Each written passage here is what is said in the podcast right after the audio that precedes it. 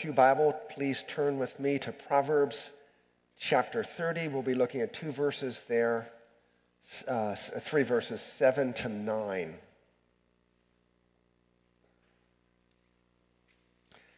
There's an outline of the sermon in the bulletin if that helps you follow along.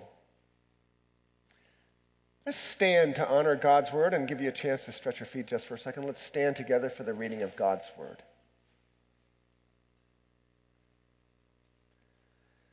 Two things I ask of you. Do not refuse me before I die. Keep deception and lies far from me. Give me neither poverty nor riches. Feed me with the food that is my portion, that I not be full and deny you and say, "Who is the Lord?" Or that I not be in want and steal and profane the name of my God. This is the word of the Lord. Please be seated.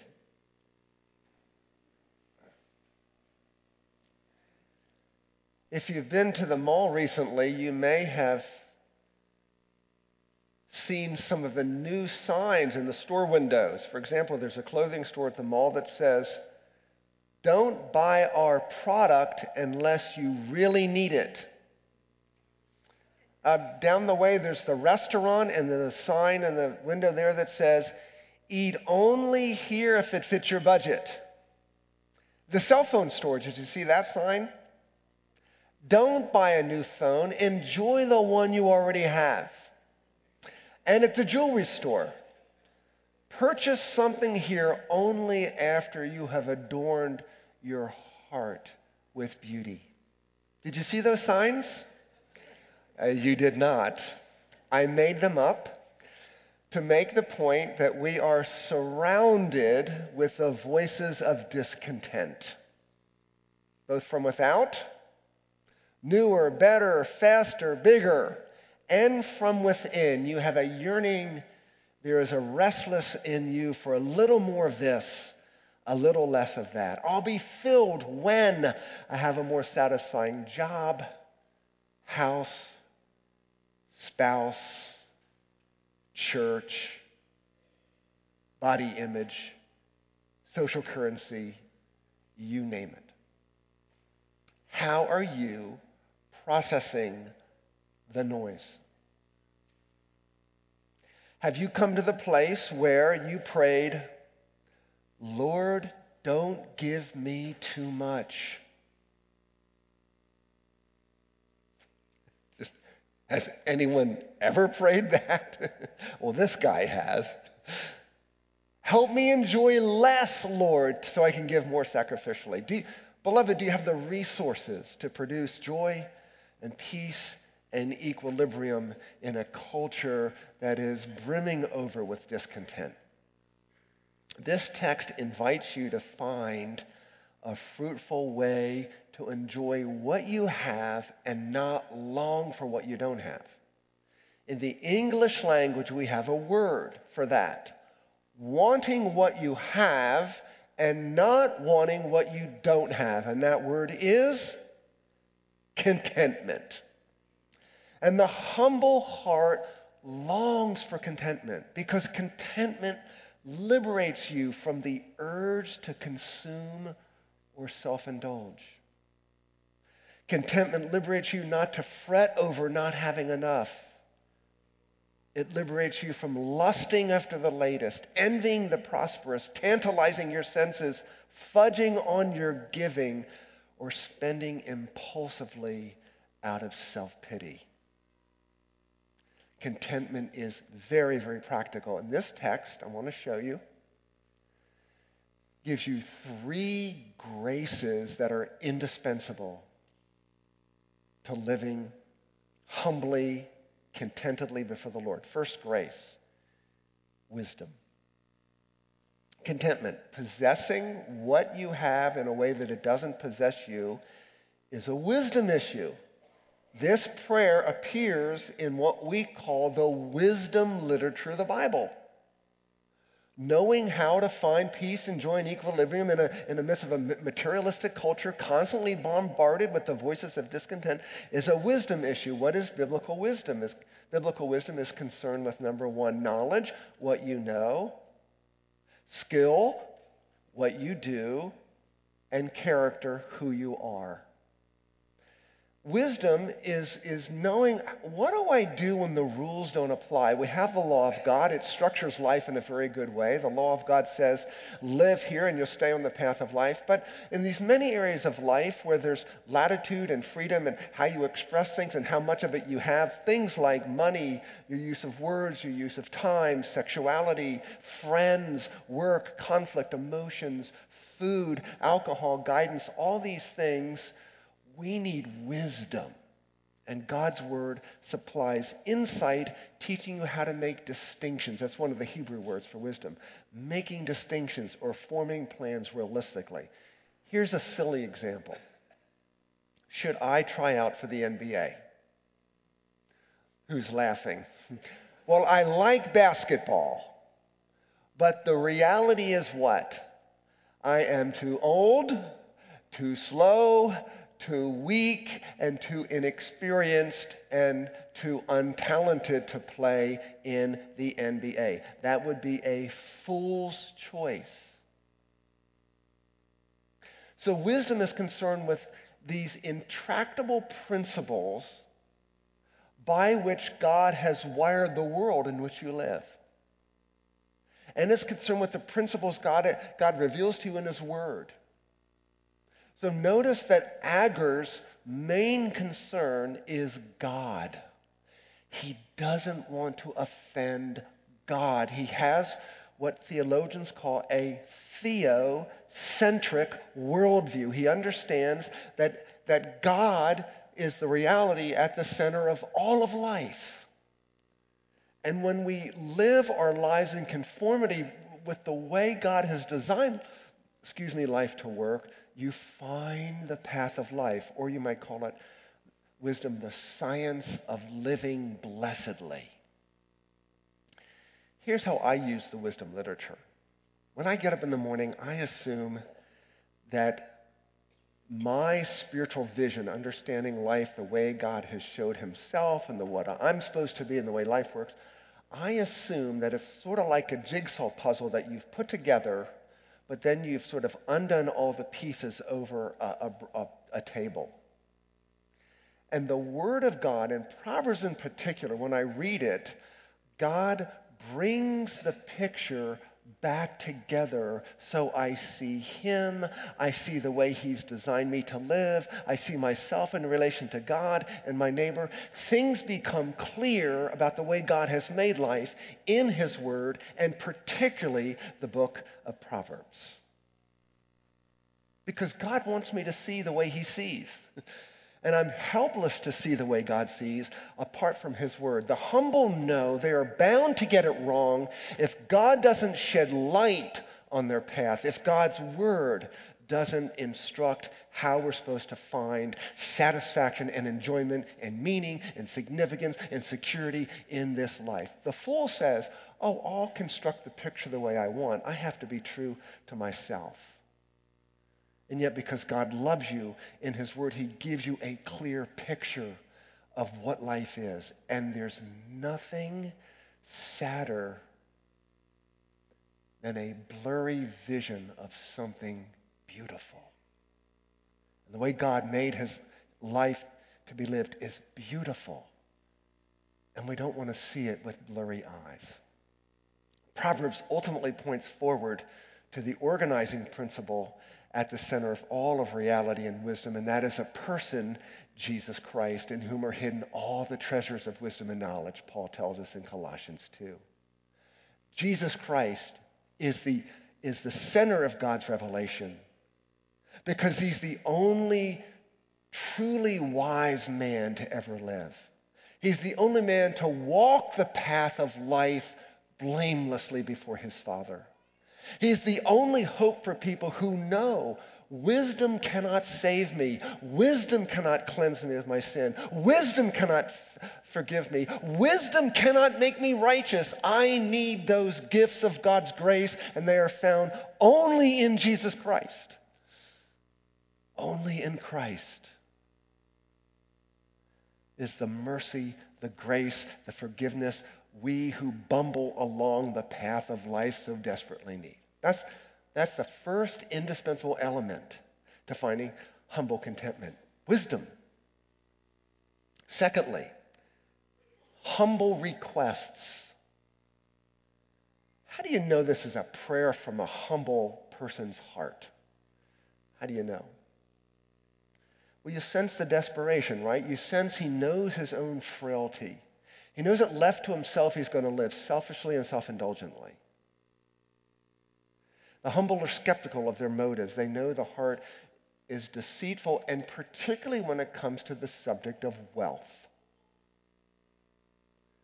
Notice how it begins. Don't refuse me. There is an urgency.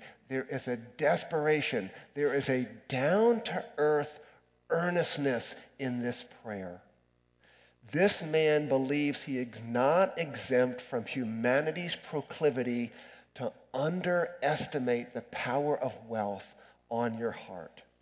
See, some of you will read this prayer and you'll go, this is basically a prayer that says, don't give me too much, don't give, don't make, let me be middle class. It's a prayer for middle class, kind of, sort of. Some of you are going to read that and they're going to go, Lord, you know me. I can handle wealth. Come on, try it. Make me rich. I'm going to prove the norm wrong. I'm the exception. Not this man. Not this man. The Lord does not despise your desperation. You go to Jesus saying, man, money's too strong for me. My heart's too weak for this. He does not despise it, because it's in our, it's only the Holy Spirit who makes you know you're desperate anyway. And it's in our desperation that we know how much we need Jesus, and we see through God's word our misplaced loyalties. So in your discontentment, ask this question. If my heart was filled with the love of Jesus, would I be content? And I ask that question on the basis of Psalm sixty-three, where David says, Lord, your steadfast love is better than life. Therefore, it's got to be better than anything. What would you be like if your heart was filled with the love of Jesus? Here's the evidence it is, and it's the two humble requests, and they come in these two verbs in the text. Keep me from and give me. Keep has to do with the motives of the heart. Give has to do with circumstances. What is the connection between your motives and your circumstances? Your character shapes your response to circumstances. So let's look at these two requests in kind. First, he says, keep deception and lies far from me. Why? Certain ideas seem valid, but under close examination prove to be lies. Some ideas are appealing and can fool us to being true when they are in fact or not. Satan can dress up sin in virtue's colors. And many lies are beautifully landscaped with truths, but there's a lie behind it. So he, he says, keep deception and lies far from me. I don't even want to be able to see them because I'm so weak. I could be tempted if they became clear. Keep them far from me. That raises this question, beloved. How would you recognize a truth about money from a lie about money? How would you recognize? Only from God's word. What God's word has to say about money, everything, and not just select passages. Now, where do I get that from the text? Just go back up two verses in Proverbs thirty. He writes, every word of God proves true. He's a shield to those who take refuge in him. Don't add to his words, lest he rebuke you and you be found a liar. It's, what a beautiful image. The word of God is a shield to your soul. And it's enough of a shield. There's enough...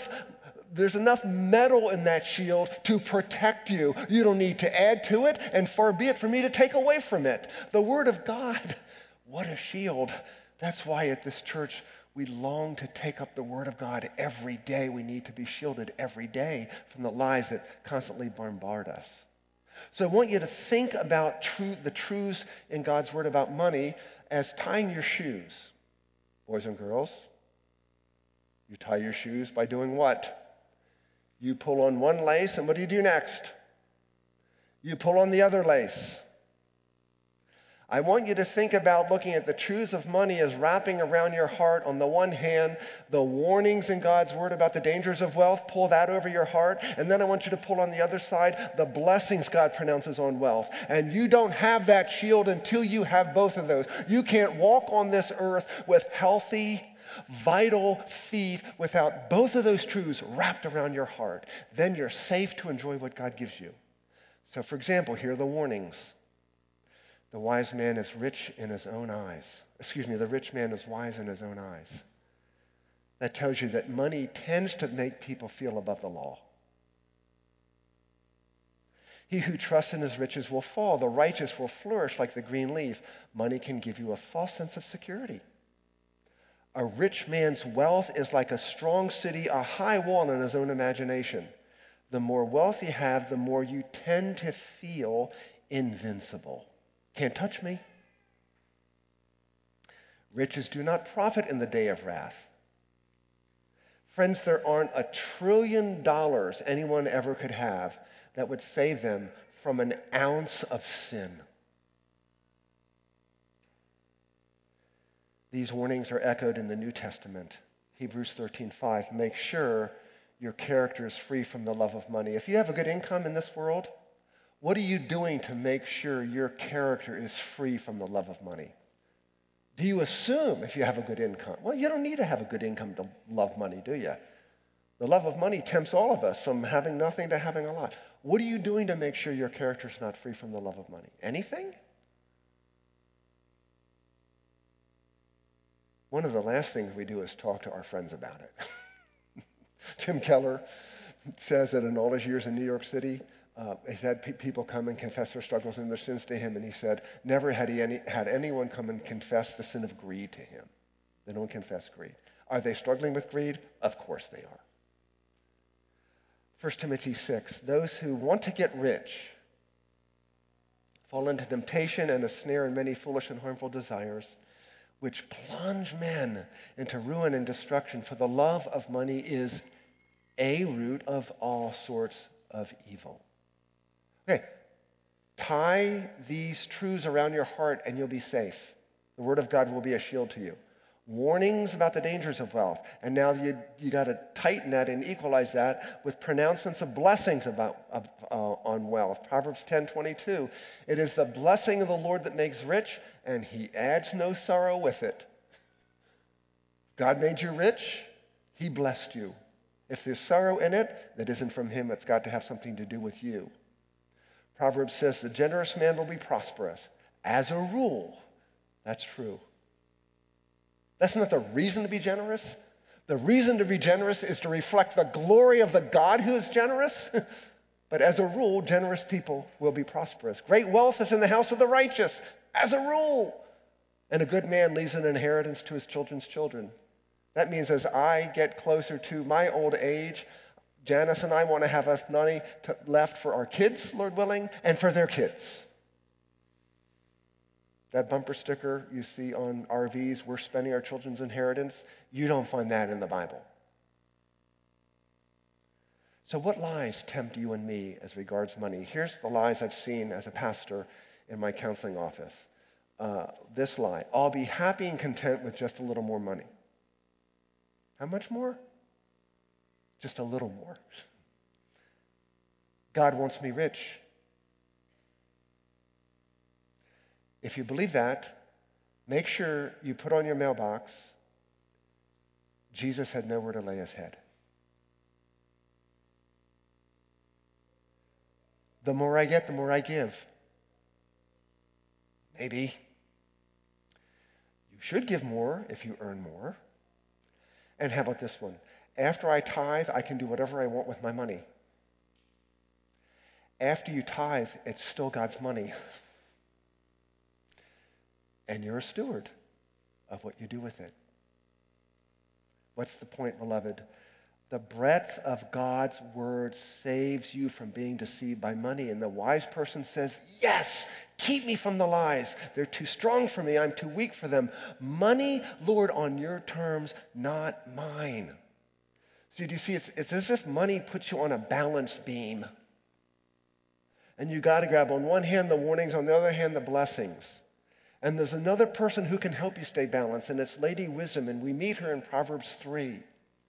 She prefigures the Lord Jesus Christ, in whom are hidden all the treasures of wisdom and knowledge. And Lady Wisdom says, in my right hand is long life, and my left hand riches and honor. Lady Wisdom is saying, take both of my hands before you take your paycheck. Take them both.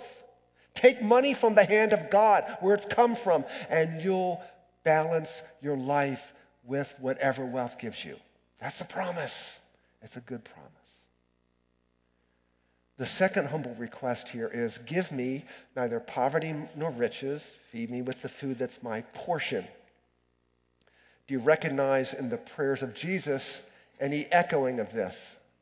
Lord's Prayer, give us this day our daily bread. God is committed to meeting your needs. He wants to meet your needs. That's why Paul says in First Corinthians six, if we have food and shelter, we can be content. If you don't have food and shelter, you should be discontent, because you need those basic needs, and God is committed to meeting those basic needs. He's a God who loves his kids. He wants them sheltered, and he wants them fed. So contentment is then desiring what you have, not desiring what you don't have. So I have to, I'm a guy that's not naturally content. This is a besetting sin. So I have to go before the Lord and say, okay, let's do some heart diagnosis here. If if I'm desiring a different whatever, fill in the blank, car, job, marriage, church, let's just pick spouse. I'm not desiring a different spouse. I love this woman. But the rest of you, just bear with me. If I'm desiring a different spouse, I will invariably look for reasons to justify my case. I'll find out the things that are wrong with him or her. Right? Rather than what? Focus on the things that are good about them. So the sage is saying poverty may drive him to steal to meet his needs. And why is that profaning the name of the Lord? Because if I steal to meet my needs, I'm saying something about the nature of God that is false, and that is God won't meet my needs by lawful means. I'm saying God is a thief if I'm sanctifying, as it were, an unrighteous way of meeting my needs. On the other hand, though, there's one extreme. I don't want poverty. That could tempt me to steal. On the other hand, I don't want riches. What could that tempt you to do? Deny the Lord. Say, who is the Lord? Because when you're full, you tend to be complacent. What ought you... So where's our college students? Raise your hands, college students. We love you. Thank you for worshiping with us. Keep them up. Are you coming to the lunch afterwards at the Miners? Coming to the lunch afterwards at the Miners? Yes. Are you going to be full when you leave the Miners? Yes, because Marcy knows how to put on a good spread. Let me tell you, when Marcy Martin fixes a lunch, it's going to be awesome. When you're full, what should you say? What should you say? You will be tempted to not think about the Lord. What should you say when you're full? Thank you. I am tremendously blessed to have this food. Why me? Why should I, of all people, have a plateful of food that satisfies me? Lord, thank you that the meal we just enjoyed is a picture of the superabounding grace of Jesus, whose mercy is boundless, whose forgiveness is immeasurable, whose love is limitless. He just gave you a picture of the gospel in that plateful of food. And Lord, since I'm so full, let me give back to you in kind something of how you've met my needs. This, that's the soil in the heart that produces humble ambition. So you work, you have enough money to live on. You work, you have enough money to give. You work, you have enough money for your grandchildren. You work and you watch over your heart that it's not deceived by your income. Paul warned in First Timothy six, as for the rich in this present age, that probably, according to the world, stands up with most of us. As to the rich in this present age, instruct them not to be haughty, nor to set their hopes on the uncertainty of riches, but on God who supplies us with rich uh, everything to enjoy. Here's the last indispensable element to finding humble contentment, and that is the faithful use of money. Faithful use of money. It's ironic that the selfish use of money tends to produce what? When we're self-indulgent with our resources, what does it tend to produce? More discontentment. I mean, isn't that what we call the materialistic trap? The more you have, the more you want. The more you have, the less satisfied you are with what you have. I need to trade us in for bigger, better, faster, smoother, or whatever. I mean faithful in two senses, and this will finish the sermon. First of all, faithful to God's design. The faithful use of money is according to God's design, and that is, according to Proverbs three nine, honor the Lord from your wealth, from the first of all your produce. You probably know this was written in an agrarian society. Most people were farmers. And so the first of the produce is this. The crops start coming in, the tomatoes, the corn, the grapes, whatever, and you go out and you get all your first gleanings. These are really the best fruits because they're the ones that have come first. They're the best fruits. You go get them and you tithe off those to the storehouse. So the priests had food and they had money for the poor. When you did that, you were making a bold statement. Actually, more than one statement. When you tithe from the first produce, you're saying what? The work of God's kingdom is really important on the earth because you're giving your resources to it. You're also saying that God is generous and faithful um, to, to me because he's the owner of all things and he's a wonderful provider. You're making that statement. You're also saying when you tithe the first fruits that God will supply everything you need to enjoy him. The paycheck is no measurement of how much you enjoy the Lord. That resides already in my heart. And when you give the first fruits, you're saying to the world, God has not withheld the first fruits of his love from us. He spent Jesus for us. And then second use of faithful is that money which is full, use, use of money which is full of faith. And that's one of the points of the first fruits, right? If the harvest comes, you could get all the crops. You tithe to the storehouse. You turn your back on the crops. What are you hoping is there next week? What are you hoping is there two weeks from now? You're hoping the crops keep coming in so you have more food for the rest of the year. You are giving in faith that God loves you enough and is powerful enough to meet your needs even though you gave from the first fruits. He is Jehovah Jireh, God our provider, and he knows how to make things stretch to the end of the month. Why do they need to stretch to the end of the month? Because the first check you cut is to the Lord. When I do premarital counseling, one of the last subjects we talk about is money. Will you make a budget? Yes. Will you stick by it? Yes. What's the first check you're going to write at the beginning of the month? Our check to the church. Check. Don't go into debt. Don't spend more than you have. Live within your means. All the couples that I counsel say, we plan to do that. Here's what it can produce. The kind of gospel-driven generosity Paul saw on the Macedonians, whom he said that in a great ordeal of affliction, their abundance of joy, okay, great affliction, great affliction, tough circumstances, their abundance of joy and their deep poverty, right, shake and bake, put them in the oven, and what popped out, overflowed in the wealth of their liberality. I testify that according to their ability and beyond their ability, they gave their own accord, begging us for the favor of participation in giving to the saints. This is one of the most unusual things that ever happened in history. There was a famine in Jerusalem. Paul's doing a collection, and these Christians are saying, we don't have anything, but we're going to give. Please, Paul, let us give. Please, let us give. Please, please, we beg you, let us give. Wow. That's, uh, that's unbelievable. But see, beloved, it takes faith to believe you're going to experience the joy of generosity. You don't know it till you write that check. And when you do, you'll also experience the joy of experiencing you can't outgive God. How many of you know that joy? You can't outgive God. Do you know that joy? Parents, teach your kids that joy. Start journals. Give. Do examples. And they're going to grow up to live the same way that they saw you living.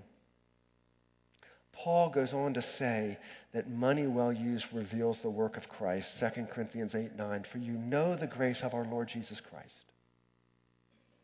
that though he was rich, yet for your sakes became poor, that we through his poverty might become rich. What does Paul mean when he says Jesus became poor? The poverty of Jesus is his discontentment. Not with himself, not with his Father, but with the state of this world.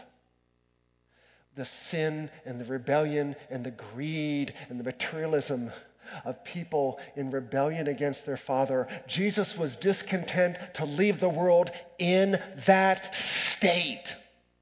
So he came to this earth and asked his Father, give me the poverty of your people. Put your, put their sin on me, on the cross.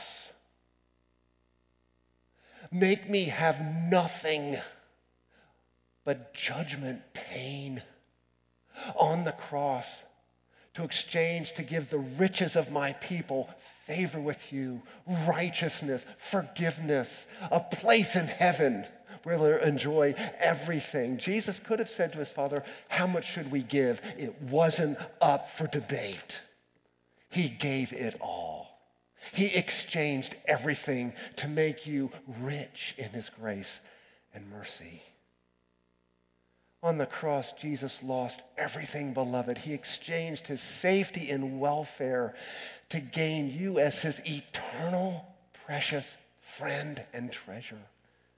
He lost his dignity to purchase yours. He lost his Father to make God your Father. He lost his sinless humanity to clothe you in his righteousness. He lost his moral purity, bearing your sins in his body to cleanse you forever of your impurity. And he lost his life, blood, and breath to give you everlasting life. Faithful giving is not about guilt. It's about glory. The glory of Jesus. We're delighted to give to the God who did not withhold his Son from us. Let's pray. Lord, we